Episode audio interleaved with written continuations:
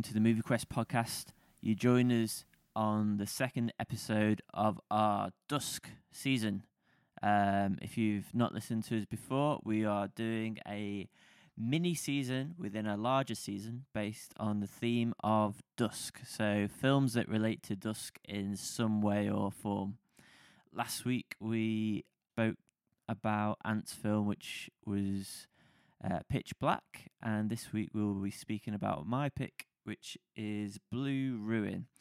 So, before I introduce our co host, I would just urge you if you would like to get in touch with the podcast, you can find us on Instagram at the Movie Quest or send us an email at podcast at themoviequest.com. You can send us anything you like.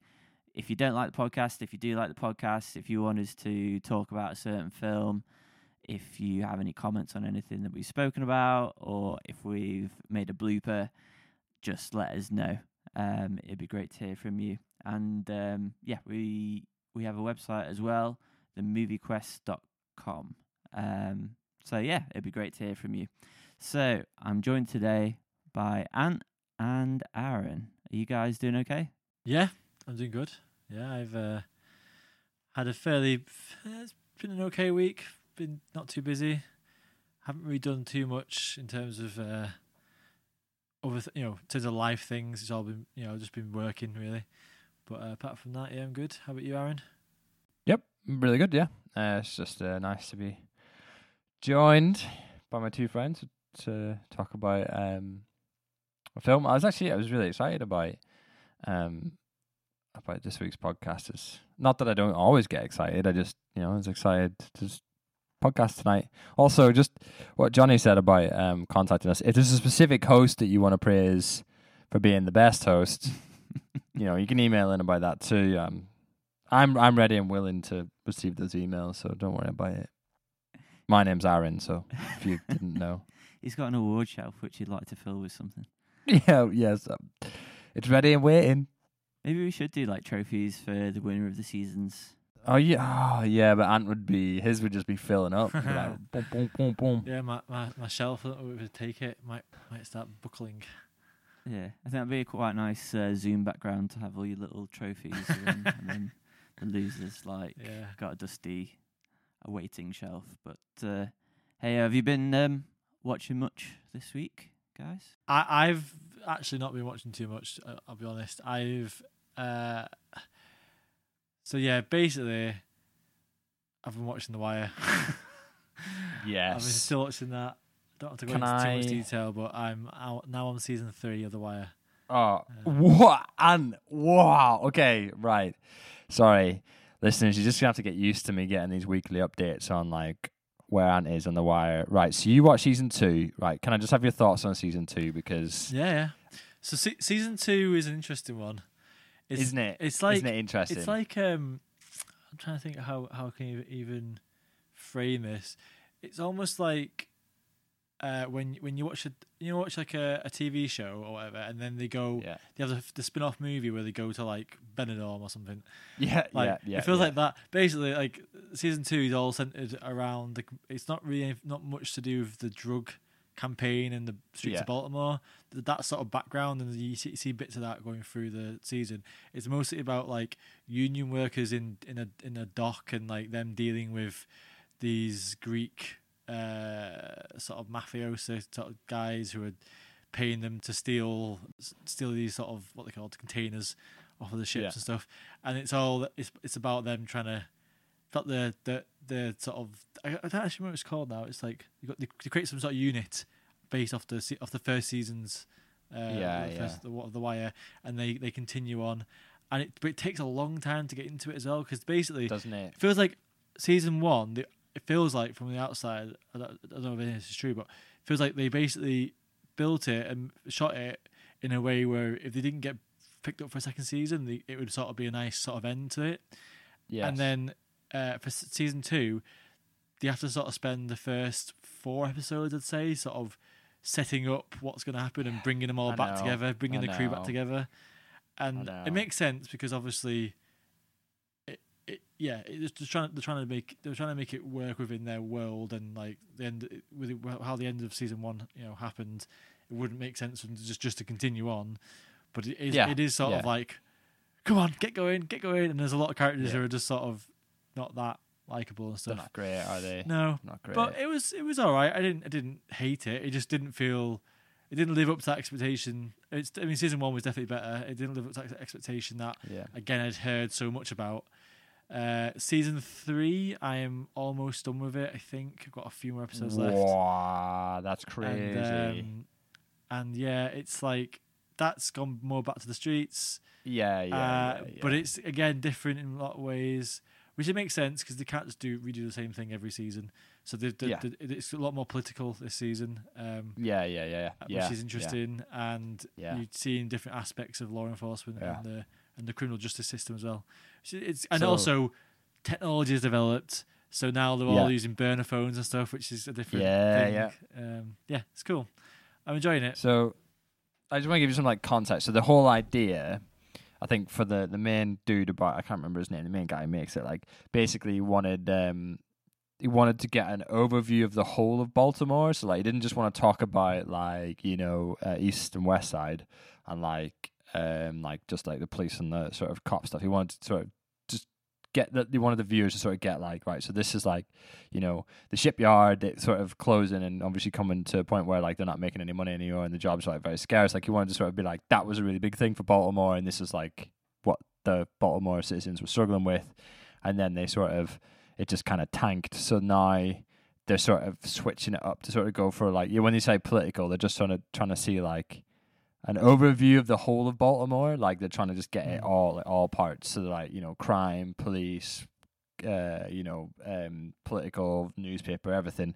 And sort of each season from here on in sort of has like a, a thing in it. I won't say what the, there is, but there are all the characters are sort of together in it. Yeah. But like there's definite stuff. So you're now starting to see like like young people being involved. And yeah, things, there's there's a character in there that I've recognised just because I've heard about her in the past, um, and she I think she's the girl who's actually a proper gangster in real life, Yes, sir. um, and you can almost just tell the way she carries herself and talk. She's not, it's, I've only seen her a few times in it, so it's not like it's been going for ages or whatever. So I haven't Yeah. seen much of her, but um, you can sort of just tell that she does no messing around with her and she's pretty legit and stuff. But so it's interesting. I'm enjoying it.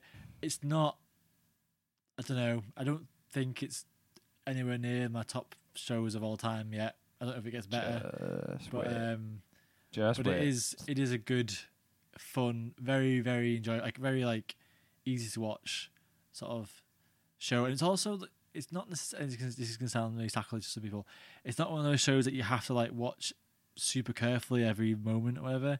You can kind of just sort of Yeah, because it's mostly I about think the I chatting agree. and talking and I agree. you I get to know the characters, so you don't necessarily. Anyway, so yeah, I'm I'm watching a lot of it, uh, and that's pretty much all I'm watching. Apart from one more thing, my, I don't know if I've mentioned this in the podcast. My wife is currently pregnant, um, and she's currently in a nesting phase. I think, that's what she's mentioned to me, where she's like enjoying to like she's like focusing a lot on getting the house sorted and like you know getting stuff ready for when the baby comes and stuff, and. um and recently we've decided, okay, well, we're going to rewatch some Marie Kondo Oh, and have cool. a bit of a clear out. So we've been watching bits of that. I I only seen a couple of episodes of it anyway. But if you want to have a good spring clean, get rid of some stuff, watch an episode of that, get you in the mood, and uh, you can feel a bit better about your lives for some of the people when you watch some of the how they're organised the the houses and stuff. But uh, yeah, it's uh, that's that, that's about it really. Not not no films, which is terrible. I'm a, I'm a bad film podcaster, but no films this week. when you were talking about the um, season of The Wire being like when pe- people do a one-off ser- episode or season when they go to Benidorm, for some reason, the first thing that came into my head was when Coronation Street went to Blackpool for an episode. This. Yeah. oh For wow! me, it's always like Only Fools and Horses when they went, went on holiday or whatever, or one of yeah, those oh, the great spin-off great time. Episodes, or like Great in between time. us where they go to wherever they was. Oh yeah, because one of the best That'd episodes is when they go on a school trip in it, where they punch the fish. Well, yeah. Um, well, I'm not about the film, but yeah, yeah, yeah. That's a good episode as well. Yeah. Anyway, yeah. So Nice. it's a bit odd. I wasn't expecting it honestly, but it's cool that they've sort of trying different, seeing, see, trying to mix it up a bit. Aaron, have you been um, watching much? Yeah. Yes. Yes, I have. I did something very cool this Sunday evening. Um, so, do you guys know who Oliver Arnold? I have spoke about him on the podcast before, but do you guys know who Oliver Arnold is? I'm familiar with him. Yeah. and No. Is it, did he do. Okay. the uh, soundtrack to Broadchurch? yes, he did. So, Oliver Arnold's he doesn't like he was he's a composer before then, but um, some cool person who obviously was like the showrunner for like Broadchurch was like, you know what? Let's get Oliver Arnold in. Let's get him to do the soundtrack for the um, you know a good TV program. So anyway, he's done that and he's done a few other soundtracks, but the soundtrack's banging, so you should go listen to it. And like he writes this like really sad music, but he's also like a really funny person. So like you go to his like when you go to a concert, like an Oliver Arnold's concert, um, you're like obviously it's very emotional and very like you know you're very drawn in by like this really beautiful neoclassical music but then like he'll just be talking about stuff and he'll be just chatting absolute crap and it's really he's just quite a really funny person. So one time i went to a show and like the first thing you do is when you walk into the concert hall there's this huge like um, it's like 60 like a 60 inch tv but it wasn't 60 inch tv it was a 60 inch frame of his face and he just like signed it and like one of his fans could just like buy that just a picture of his face. Um he's just like a class act. Anyway he did a film uh with do you know who vincent moon is Vincent Moon. Okay, so Vincent Moon uh, does this. He's, he's very well known for doing this this famous musical series online called La Blogothèque. So Oh. basically, like a musician like Bon Iver or or you know anyone. They've like he's done. He's worked with like loads and loads of musicians, and he would basically. Yeah, he's worked with the Kooks, and he would get them to play in like live spaces. So there's a guy called Sufjan Stevens that I like, and what he did is he took him to the top of this like building, like on top of this roof, and he got him to play banjo and play him play a couple of songs. Like he's done some stuff with Bon Iver where they were walking through the streets of Paris, um, just like singing and whatever. So he's really famous for like. Is, is he of- like the um the James Corden of like sort of cool music? Uh, yeah. I mean, if James Corden got all his like good moves from the Blogothèque, because Vincent Moon's been around for like years and years and years. Because I, I was watching stuff. I remember downloading some of his videos uh, at college because I didn't have internet at home at the time. So I downloaded Yes. them onto my like one two eight megabyte pen drive, take them home, and like listen to them at home and watch the videos and be like, "This is cool." There is. He's like he's like cool. I mean, he's very very like pretentious. Um, so him and Oliver Arnold. So Al- Arnold's released a um a a album um last year called Some Kind of Peace. Basically, it's to do with you know the pandemic and like how it affected him and and how he's Icelandic, so like how it affected like Iceland and things like that. Um. And then him and Vincent Moon started having a conversation, and then through that, they decided to make a film um, that involved the music from some kind of Peace. It's like a sort of improv dance live film about being like born again. So it's called like When We Are Born, um, and it's sort of deeply, it's deeply rooted in like Oliver Arnold's like history of being like when he was younger and stuff. So you have to sort of go with it because it's very concepty. Like you wouldn't, you would if you watched it and you didn't know what it was about, like you would have no clue because it's mostly just music and dance. Um, it's by sort of thirty minutes long. So um, I watched that like a gigs who did like a live screening of it, and then afterwards, um, Edith Bowman, yes, Edith Bowman Mhm. did like a sort of Q and A with them. So I watched that with Heather, and it was amazing. It was incredible. Like I don't know. I haven't. I missed live music so much. Like it's like the one one of the main things from the pandemic that like like I like if you looked at my YouTube videos, like you would just see loads of like different live stuff because that's all I ever watch anymore. That's not true. I watch like other stuff too, but um, that's like one of the things. And this was nice because I watched this film and then you had this Q and A, and I felt like connected to it in a way that because it wasn't just me that was watching it; it was like me, Heather, and, and like loads of people all over the you know Europe watching this thing together, and then getting to like sort of see the artists like talk about it live, and it was just really really nice. Um, one of the things as well, like the music was different in the film, and I was like, what? Like, there's no way that he just like, there's no way he could have just recorded this in the middle of like a field. Like, there's just no way. The sound quality is too good. And then that, like, when he was chatting, like he was like, oh. Yeah, by the way, we did all the recordings for the music like live on set, and I was just like, like that is insane. That sounds so cool. How did you get the sound quality? He's you're just a very talented human being. Um, and like I think the film was just it hit me on a really emotional level. Like right at the end, um, there's this sort of like is the dancing. film narrative at all, or is it all pretty much like sort of artistic music video type stuff? It's sort of mm, it's like a music video, I would say. Kind of. He does act in it. Like there's bits where he's walking through Reykjavik, Mm. um, and he like acts. He went to like improv classes. But there's so no like narrative story or anything. Really. Not really. I mean, there's ju- it's basically just like a bunch of c- like cool visuals. Yeah, so yeah. like there's one where he goes to like this sort of theater, and like he plays piano, and then there's like this sort of dance group or sort of dancing r- in the room, and then the other one is where like he starts off in like a house and goes out into a field, and then there's like him playing piano, and then there's like p- these people sort of doing like another improv dance, and then the third piece is like him in his studio, and it's just this girl. Um, her name is Hannah Bjork, I think um, and then he and her like dance together, and it's like really powerful and really in, like, emotional. Um, and it was just great. Like, it was cool. It's one of the best things I've watched ever. I think. Just in terms of like, I think it came at the right time. I really needed like something like this. I really like Oliver Arnold. I think he's one of the best composers. Period. Um, and it was nice to sort of feel connected to this in a way where I was like connected to other people, like I haven't been. Because that's one of the best things about gigs, isn't it? Like, or going to the cinema with your friends or just with, like, when you everyone's laughing in the cinema, like it's like a you, you know everyone's together in it, or if you're sad or whatever.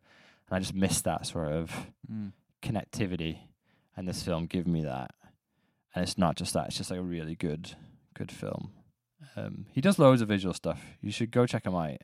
Sorry to have blabbed on about Oliver Arnold, but he is a class dude, and the movie is good.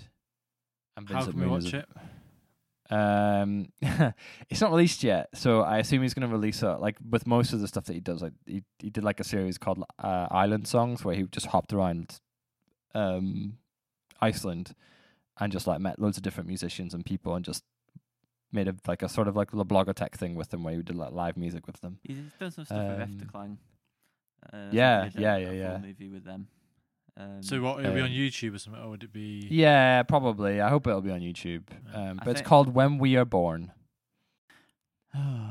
well, going from one watch along experience to another, I watched something with one of our previous hosts or guest hosts on the show, Mr. Phil Dells. With Lewis. I knew I knew you were gonna say Phil. Well, what did you watch with Lewis?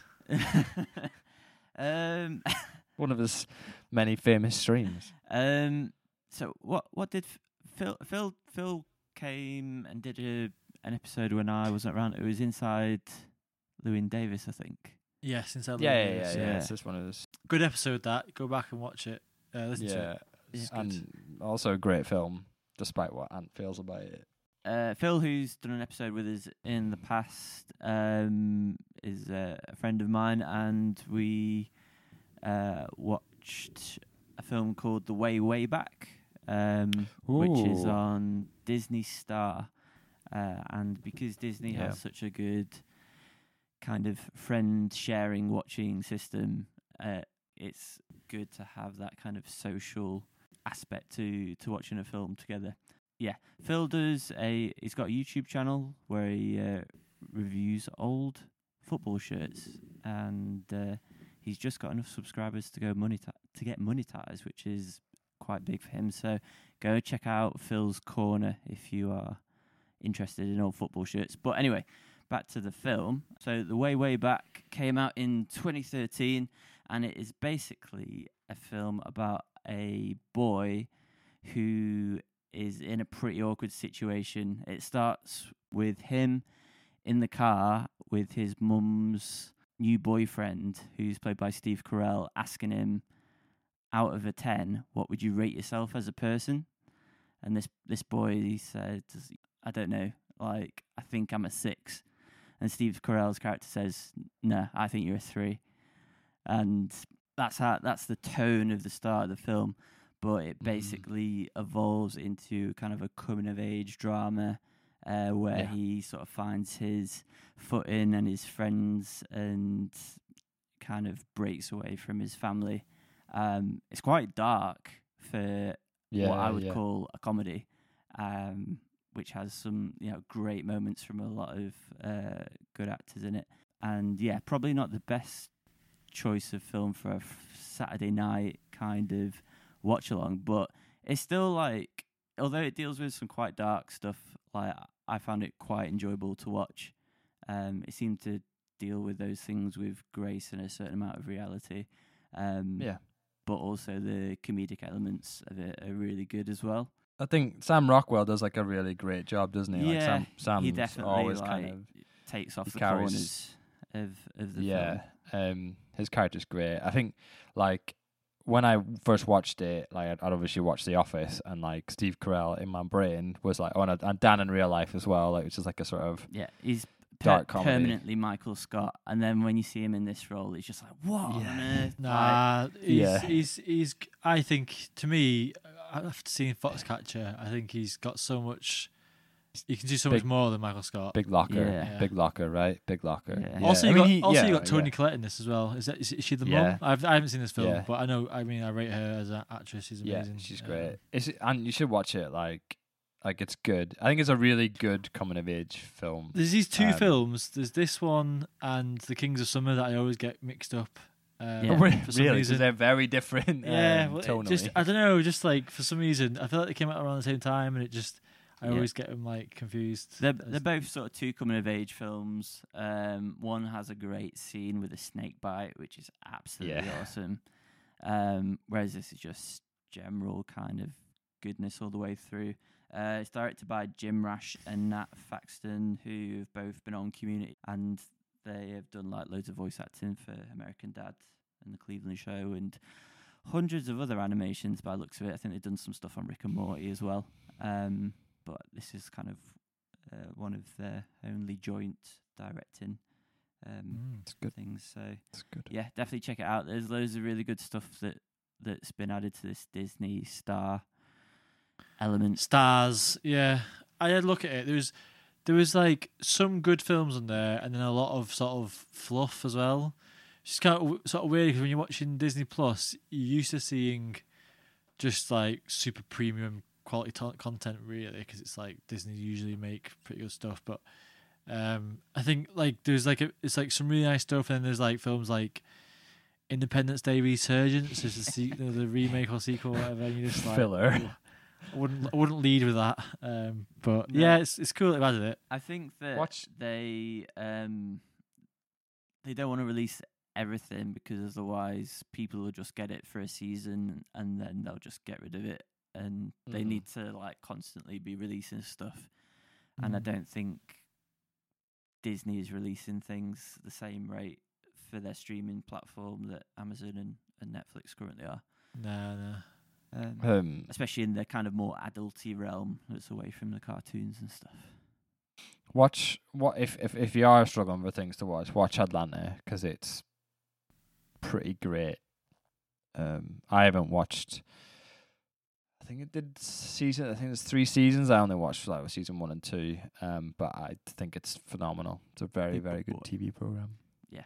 Yeah, Paper Boi. Yeah, season one's good. I've not seen season two, but definitely It's want to watch it. Cool.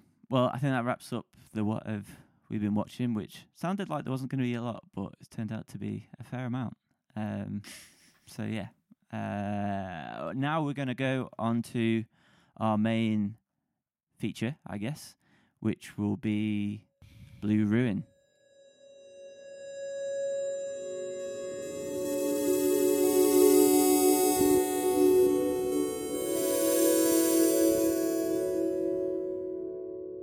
So, this is um, this has been chosen to be part of our Dusk season, and you might ask, why have I chosen this film? Yes, yes, I wanted to ask that straight away. that this isn't like a like this isn't like a it doesn't feel like a dusk film, so we need to choose a different one. This is just a I am very interested to see why this makes you think of dusk. Yes. Well, I, I guess I, I guess I need to get into the story, but I thought there was a lot more dusk in it than this film actually had. Well, can I just say that the movie poster is is set at like a sunset or sunrise or whatever, Yeah. but the scene on the on the scene from that poster is set just in the just in the broad daylight. So obviously they're taking a bit of a, a bit of artistic license there with the with the poster, which is you know fine. I whatever. think so maybe that's- maybe that that's what's uh, influenced you a bit there. Yeah, that I think that that movie poster has kind of emblazoned the Dusk image in my head, and that's why I thought Dusk films Blue Ruin straight off. That's hundred percent Dusk film because it's got it in the front cover. Yeah. Not a great Yeah. deal in the rest of the film. I mean, there are a couple of Well, scenes uh, shot at the first- sunset, but the first the first scene the first scene is like I'm sure it's a sunset or a sunrise it's one when of the you, two. when you Definitely one of Yes, the it's definitely in the morning or in the evening somewhere. so you know, Wait, is du- dusk is just just to clarify, dusk is sunset, isn't it? Yeah, sunset. yeah, yeah, yeah, sunset. Yeah, yeah, Yeah, yeah. yeah. But w- I think we're being a bit. You know, you can be as loose as you want. Yeah, so I mean, you could say it's like the you know the, the dusk of the character's life. You know, I mean, you could you could talk about that. You know what I mean? Like you could in, interweave that into it. I, I think it I think it works. It has that the tone of it and the the vibe. yeah, I agree. has that sort of feel. yeah, definitely a dus- dusky tone. But Like, does the film like obviously we'll get this at the end, but does the film meet the brief of Dusk? And that, yeah, and I'm with you on that. I think after upon upon reflection, it feels right to say that it's a Dusk esque film. I would, if it we had this one and the Sound of Music in the same race, I would say this is a more dusky film than Sound of Music.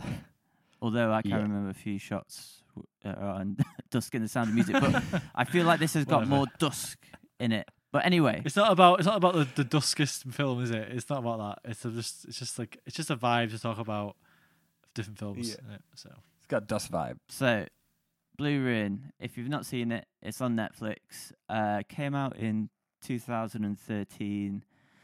It's just a smidge over an hour and a half long, and it's 15 rated film.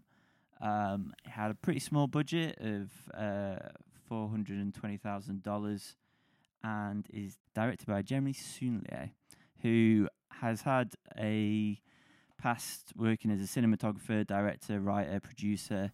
He's even done special effects, casting, and makeup um, in his IMDb credits. So he's kind of had his fingers in lots of pots. But I think his main talent, aside of directing, is as a cinematographer.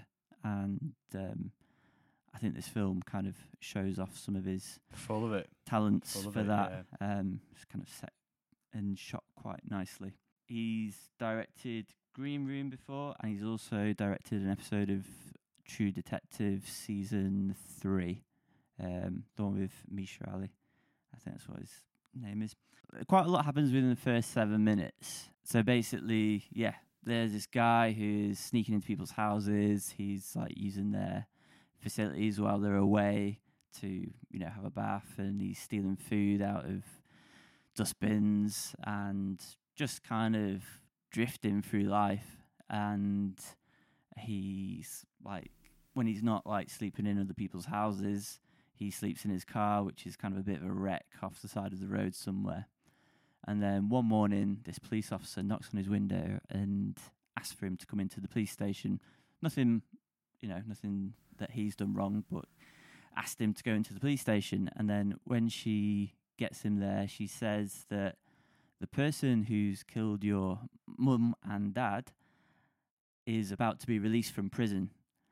And that's when the film shifts into gear and Dwight who's played by Macon Blair who is this drifter who's drifting through life kind of almost wakes up from this kind of ragab- This- vagabond this daze, life yeah. and um, sets out to revenge his his parents' death. And Can, can I can I can I just make one point? Sorry, uh, I think it's fairly important though. Like, so this film, the first part, the first at least the first quarter, uh, the first third, maybe the first half, it's like a puzzle, and you're trying to figure out what has gone on in the past. So she doesn't actually mention that he's killed it, that the Nope. the, the murder of you of, of your parents. He just says this guy's been released, and then you sort of like, for me watching it, not knowing anything. This is the first time I've watched it. I was just whole first half of the film. I was trying to piece together what had happened and why he was bothered about this person being released. Obviously, it's done something to him. Maybe it was, is he killed his wife or whatever. I was trying to figure it all out, you know, as as it's going on. So it sort of keeps you in the dark quite a lot all the way through the film, which is quite. Uh, which I think it's fairly important because it. It's one of the I don't know I don't know what these films I don't know what, what, what these films are called or if they've got a name or there probably is some sort of film you know study name for it but it's like the puzzle piece films where you're trying to figure out what's going on and you, it's like you're trying to put things together and that's part of the film is you like try to look out for any sort of clues that are going to give you an indication of what's going on in the past and that sort of stuff Yeah, I mean, there's there's very little dialogue um, for the first probably third of the film, and even even in the last sort of two thirds of it, there's not a great deal. A lot of it is uh, Macon Blair, who um, this who plays this Dwight character, is kind of just a lot of the way that the film is told is through his little actions and the detail of him trying to um, come up with uh, a sort of plan to revenge his his uh, parents. Um, so yeah, Can I just make a comment on that? yeah, go just dead quick. Um, I think that's one of the things that the film does really well. Is it feels quite true to the whole. I don't have a clue what I'm doing, and it feels like he's really making it up on the spot as things go. You know, each so the film for me is in sort of four acts, and in each act he's presented with a scenario that he has to deal with. So like the first one is like the murder, and it's like you can tell like this dude has no he has an agenda obviously but he has no idea and i think that was one of the things that really stuck out to me. It was like, I mean, I again, I don't know because I've never been in that scenario, but like, if some random dude was, you know, trying to, you know, make his way through, you know, mass killing or whatever, like whatever it is, revenge or whatever, just feels very like, oh, I have no idea what's going on. Whereas the comparison would be like Old Boy, which is another sort of vengeance esque film. Where like the character, the main character, is very well thought out and knows exactly what to do. Mm. Yeah, it's like That's it's what I- almost like the t- it's like it's like the the reality of everyday person wanting to get revenge on Yeah. who's who's Absolutely. who's in pain, who's struggling with life, who's like grieving, and you don't know. It's how, how, you're trying to figure out again how long ago was this? Was this a couple of years ago? Was this many years ago? Uh, but you've seen that contrast between someone like that who doesn't, he's just a normal everyday guy who doesn't know how to use weapons, doesn't know how to fight or anything, uh, versus someone like I don't know. Liam Neeson or some sort of action person who's just like he's got a set of you know set of skills and he's gonna got a set of and you skills. sort of like Get as a daughter. viewer, you're sort of um, obviously like you, you want to you, you, with those films. It's it's about enjoying being sort of watching this this guy go through the motions of killing, you know, do, getting his revenge or whatever, and it's sort of nice. It's sort of enjoyable to see the power that they have or whatever. Whereas this, it, it's just a constant, it's constant struggle and a constant like. Uh, there's like a, I guess like the sort of tension of what's he how is he going to figure out how to get past this you know this next obstacle or whatever like the Yeah. whole the whole scene where because he goes to his sister's house and you know she clears off because he's worried obviously about the kids and that whole scene where the two brothers of the of the guy he killed have come to you know try they've figured out where, where his sister lives because the car the the blue ruin of the car of the car um is is registered to that address. So then he's like it's this whole like really interesting uh action sequence but it's like a it's very like it's, it's not normal but it's very just like it's like it's almost as if I can imagine Johnny, you or Aaron or one of you guys like being in a situation and it playing out like this. You know what I mean? Yeah. If you if you lived in a country with guns and stuff. I was sort of But, um, picturing like one of us. This could be one of us because he ca- kind of looked like he'd come from sort of an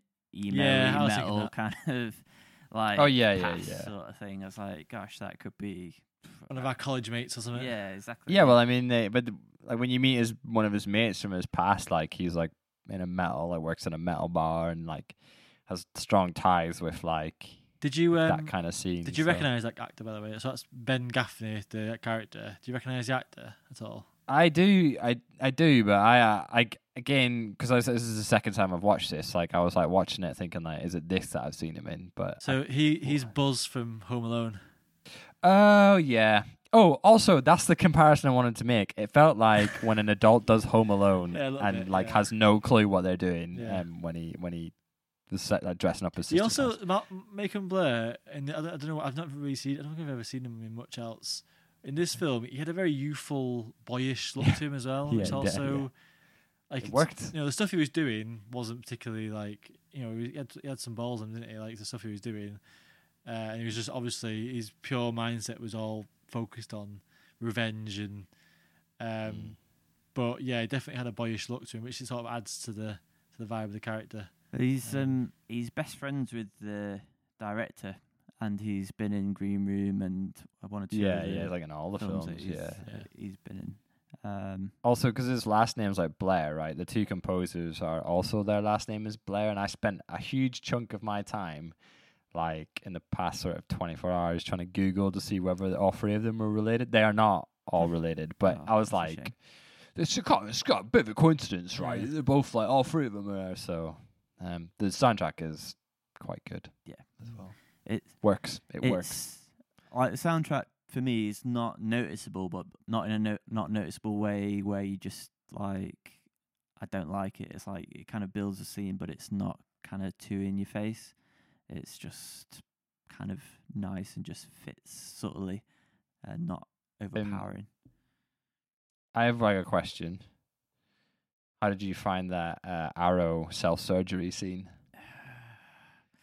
I was Second time round, I was still like, didn't, didn't really bother me too much, honestly. what? Oh, just the Like- blood was like leaking. I was kind of more annoyed that he like used the, the car door as like a wedge, and then he was like, yeah, weird. I was just sort of thinking there must be a better way of doing this. He's just a helpless Um, character though. Like he doesn't know what he's yeah. doing. He's Yeah. like definitely in over his head. He's making it up as he goes along. Yeah. So so did you notice that obviously the car is the is the is the title of the film Blue Ruin, Blue. Ruin. Yeah, yeah, Did you notice that had the gunshot holes in it? Yeah. yeah, yeah. So I so I was reading about. It didn't really click to me. I was watching the film, but I read reading about it afterwards, and people saying, "Oh, I read uh, apparently an interview with, with the director. He was saying that that car is the car his parents got shot in. Oh, And yeah, he's because they said they said that. Yeah, he was, yeah. He said it was a drive. Uh, yeah, they, they mentioned about the wife getting killed as well, um, which I thought was like a really nice.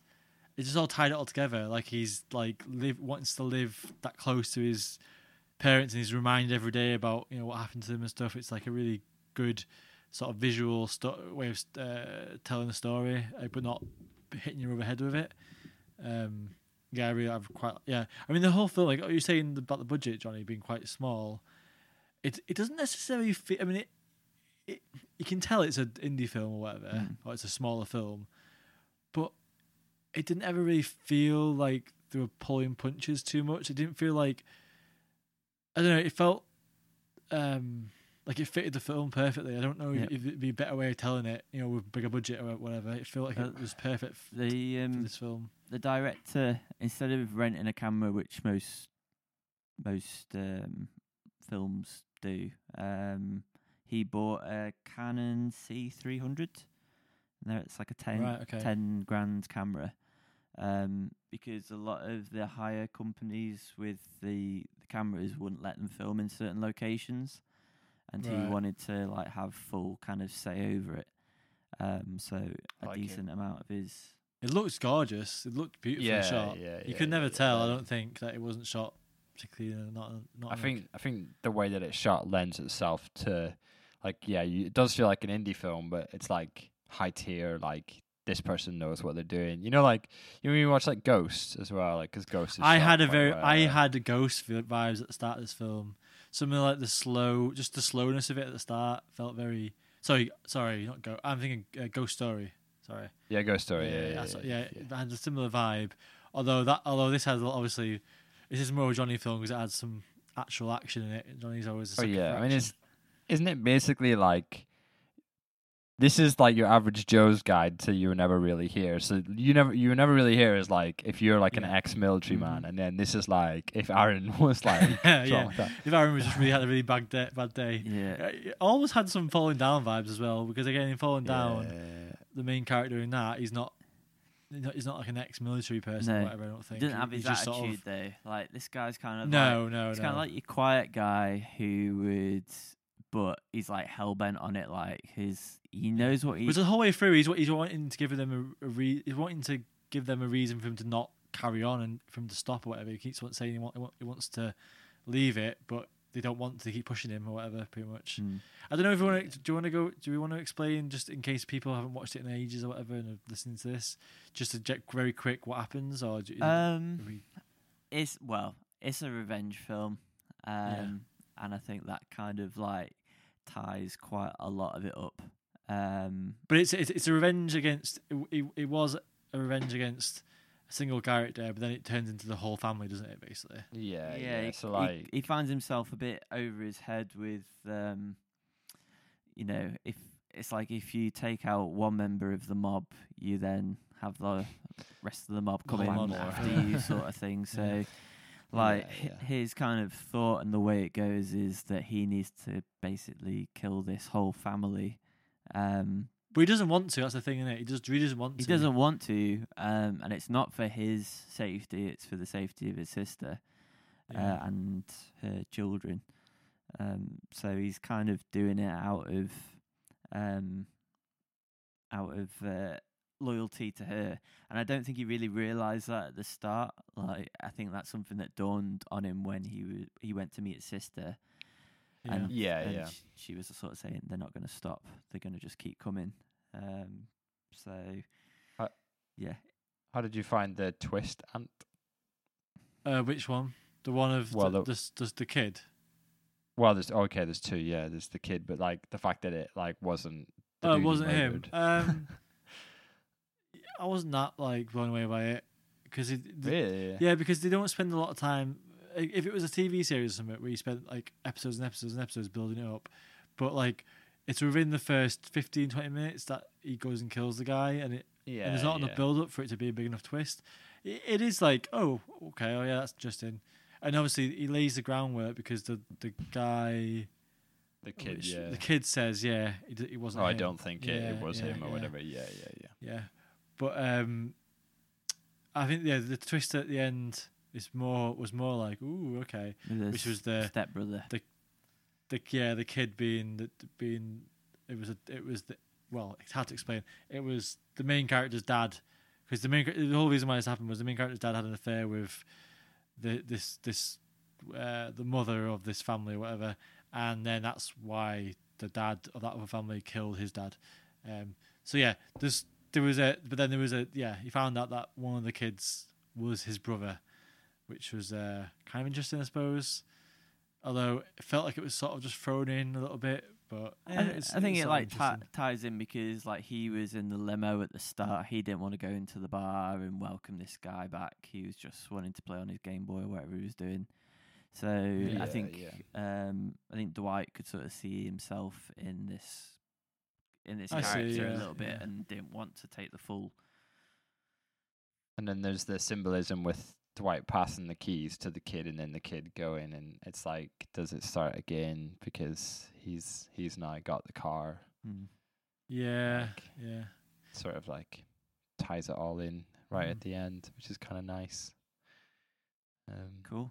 so Well, I think that kind of ties up Blue Ruin in some way. yeah yeah Uh, like what would you like would you recommend it Would I to people it? like um, um uh, well, I mean you recommended it to me yeah, I think like if you like action thriller mystery films and you don't mind a little bit of explicit gore, then yeah, by all means, I wouldn't say it. A little bit. It's quite a bit. My It's crazy as a 15. It's crazy that's Yeah. that first scene with the, the first murder, I was shocked at how that went down. It felt very, very um, realistic and it was the cut on his hand which got me. Oh, I was yeah, like, it was yeah. proper gushing with blood. oh yeah, a lot of blood in this film. I mean, yeah, I I would recommend it. I think I'm curious now to watch Green Room. I kind of watch that. It's got Patrick Stewart in it, which is like, ooh, okay, that's yeah, interesting. it's supposed to be better. Not that I'm saying Blue Ruin is bad. I just I'm saying Yeah. that Green Room. I have seen Green lot- Room, and I think I think the story's a little see- bit more kind of. There's more going on in it, but I would. a bit more traditional. Ye- Uh, it's about it's about, isn't it about a blind man in a heist. No, it's about um like a punk band. Well, the the um sorry for it. Punk band is forced to fight for survival after witnessing a murder at a neo-Nazi skinhead bar. Oh right, okay. Um, No, That's- fair enough. Wait, so Patrick Stewart is, is I wonder if Patrick Stewart is the neo-Nazi or not. Hmm. I'll have to watch. be. I'll have to watch it. Um, what I would say is the first time I watched this, I didn't really vibe off it too much. Like I wasn't the biggest fan um, of the like sort of long stretches of nothing. Um, even though they were very pretty, um, it just didn't really grasp me. But I think 'cause I watched it really, really late last night with my headphones on, I don't know, it was better then. It was better. Like I enjoyed it more. Uh, like I think it it took it from like a, I was you know first time I watched it, I was like oh this is like a five out of ten, whereas I think it's more of like a seven or eight out of ten I guess now, like because I just think the thing that got me was how real it felt, and also like as you said like the budget I knew just wouldn't have been that big, and like what they did with barely anything was pretty good. I I think. I'm surprised that because I've seen, read some reviews as well, people complaining about how slow it was and stuff. I wasn't. I never at any point felt like it was slow. No, Like watching it, it just had me hooked, and it was just, it was to me the pace was perfect. And I, I wouldn't have, like I don't. I really I, quite- I quite like slow films anyway. Um, yeah, me too. but it, it didn't. It felt like I mean, there's a lot of action in it. You know, cause it, and I, I mean, I liked A Ghost Story, which is a very slow, very slow film. Um, I really enjoyed it. It, I, it felt almost like an indie version of John Wick or something. Like it just felt without all the, you know, without all the, it more down to earth and stuff. But like it just felt. Yeah, I, I just was really into it, and it was really fun. A really fun watch. I wasn't expecting it to be about that. I had no clue going into it what it was about. No clue. So I was uh, I was really pleasantly surprised. I wouldn't say it's like you know up there with best films of the year or anything for me, but, But it's a still, really enjoyable watch. I've- Yeah, it's good, is Good choice. Good choice, Johnny. Good So- choice. very dusty. have we got any one star reviews for this film? yeah, absolutely. I was gonna say now that we've heard the good reviews, um, should we hear like the So yeah. this is our, our new f- bad our new feature, which we're going to be continuing on. So, and what have you got? Okay, this is from Billy U. One star review.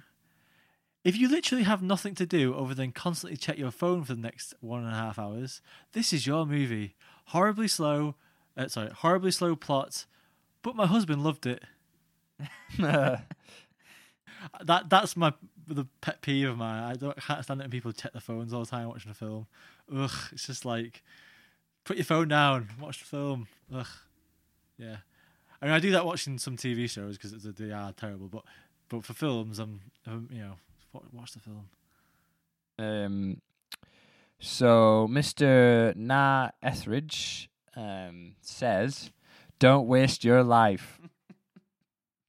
Great. Great.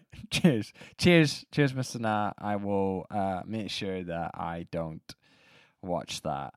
Um, I've got another one from RP. Tedious, tiresome, and very repetitive. One feels no empathy with any of the characters. Difficult to understand the five star reviews. How is that? How do you not feel empathy? I felt empathy with every character in this in this this thing, even like the the the, the, the family. Like, at what, Johnny, in have you what, in one? what point was it repetitive? It was an hour and a half film. Like, Constantly Like- moving to new locations. Yeah. Just killing each other over and over It's like- again. Seen it, been there, done that. Ian B. There's an Ian B at my work. I wonder if it's the same guy. 20 minutes in, and all the lead character has said is, Do you sell stamps? How are you supposed to engage with it? It's beyond me. Put it in the bin.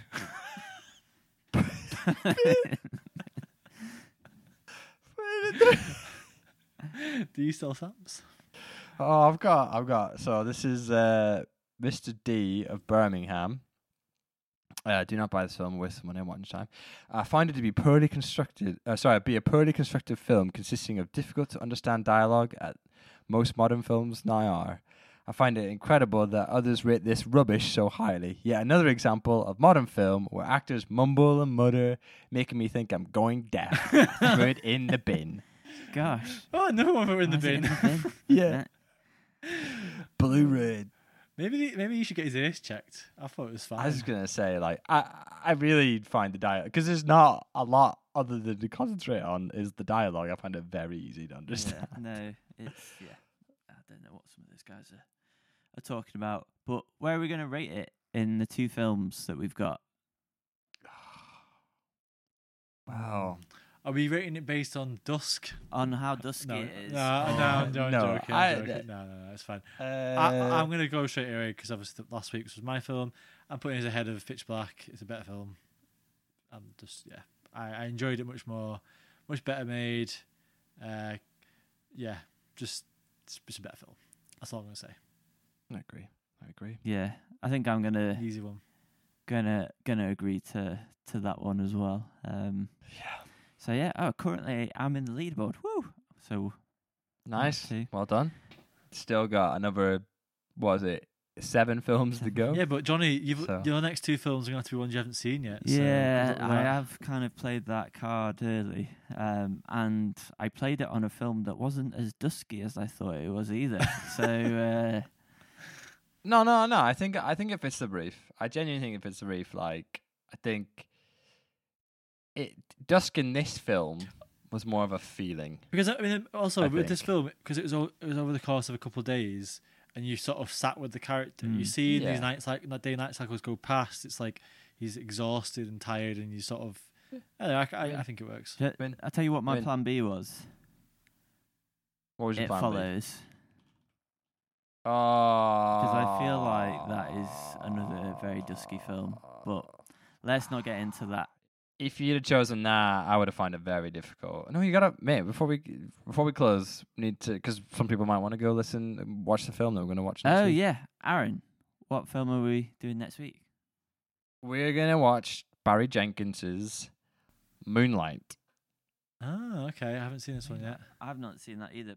This is the um the Oscar winner from 2016. Yes, not La La Land. It's the one that had the uh, the the moment where everyone was like La La Land won, and then they were like, no, that's Moonlight. Um, yeah, we, we can talk about that next week. Uh, yeah, uh, Moonlight is the film. I've already seen it. I'm also doing what Johnny You're playing your card early. did, but I'm playing it early because I really am in the mood to watch this film again because I haven't seen it since it came out because I went to see it in the cinema. So I'm very excited to watch this. Very good. Okay. Awesome. That'll be uh, that'll be good. Well, thank you very much for everyone who's uh, listened to us today and has listened to us before. Um, again, if you want to get in touch with us, you can find us on Instagram at the Movie Quest or email us at podcast at themoviequest.com. Uh, thank you very much, everyone, for listening, and we'll see you again soon. Thank you. See you later.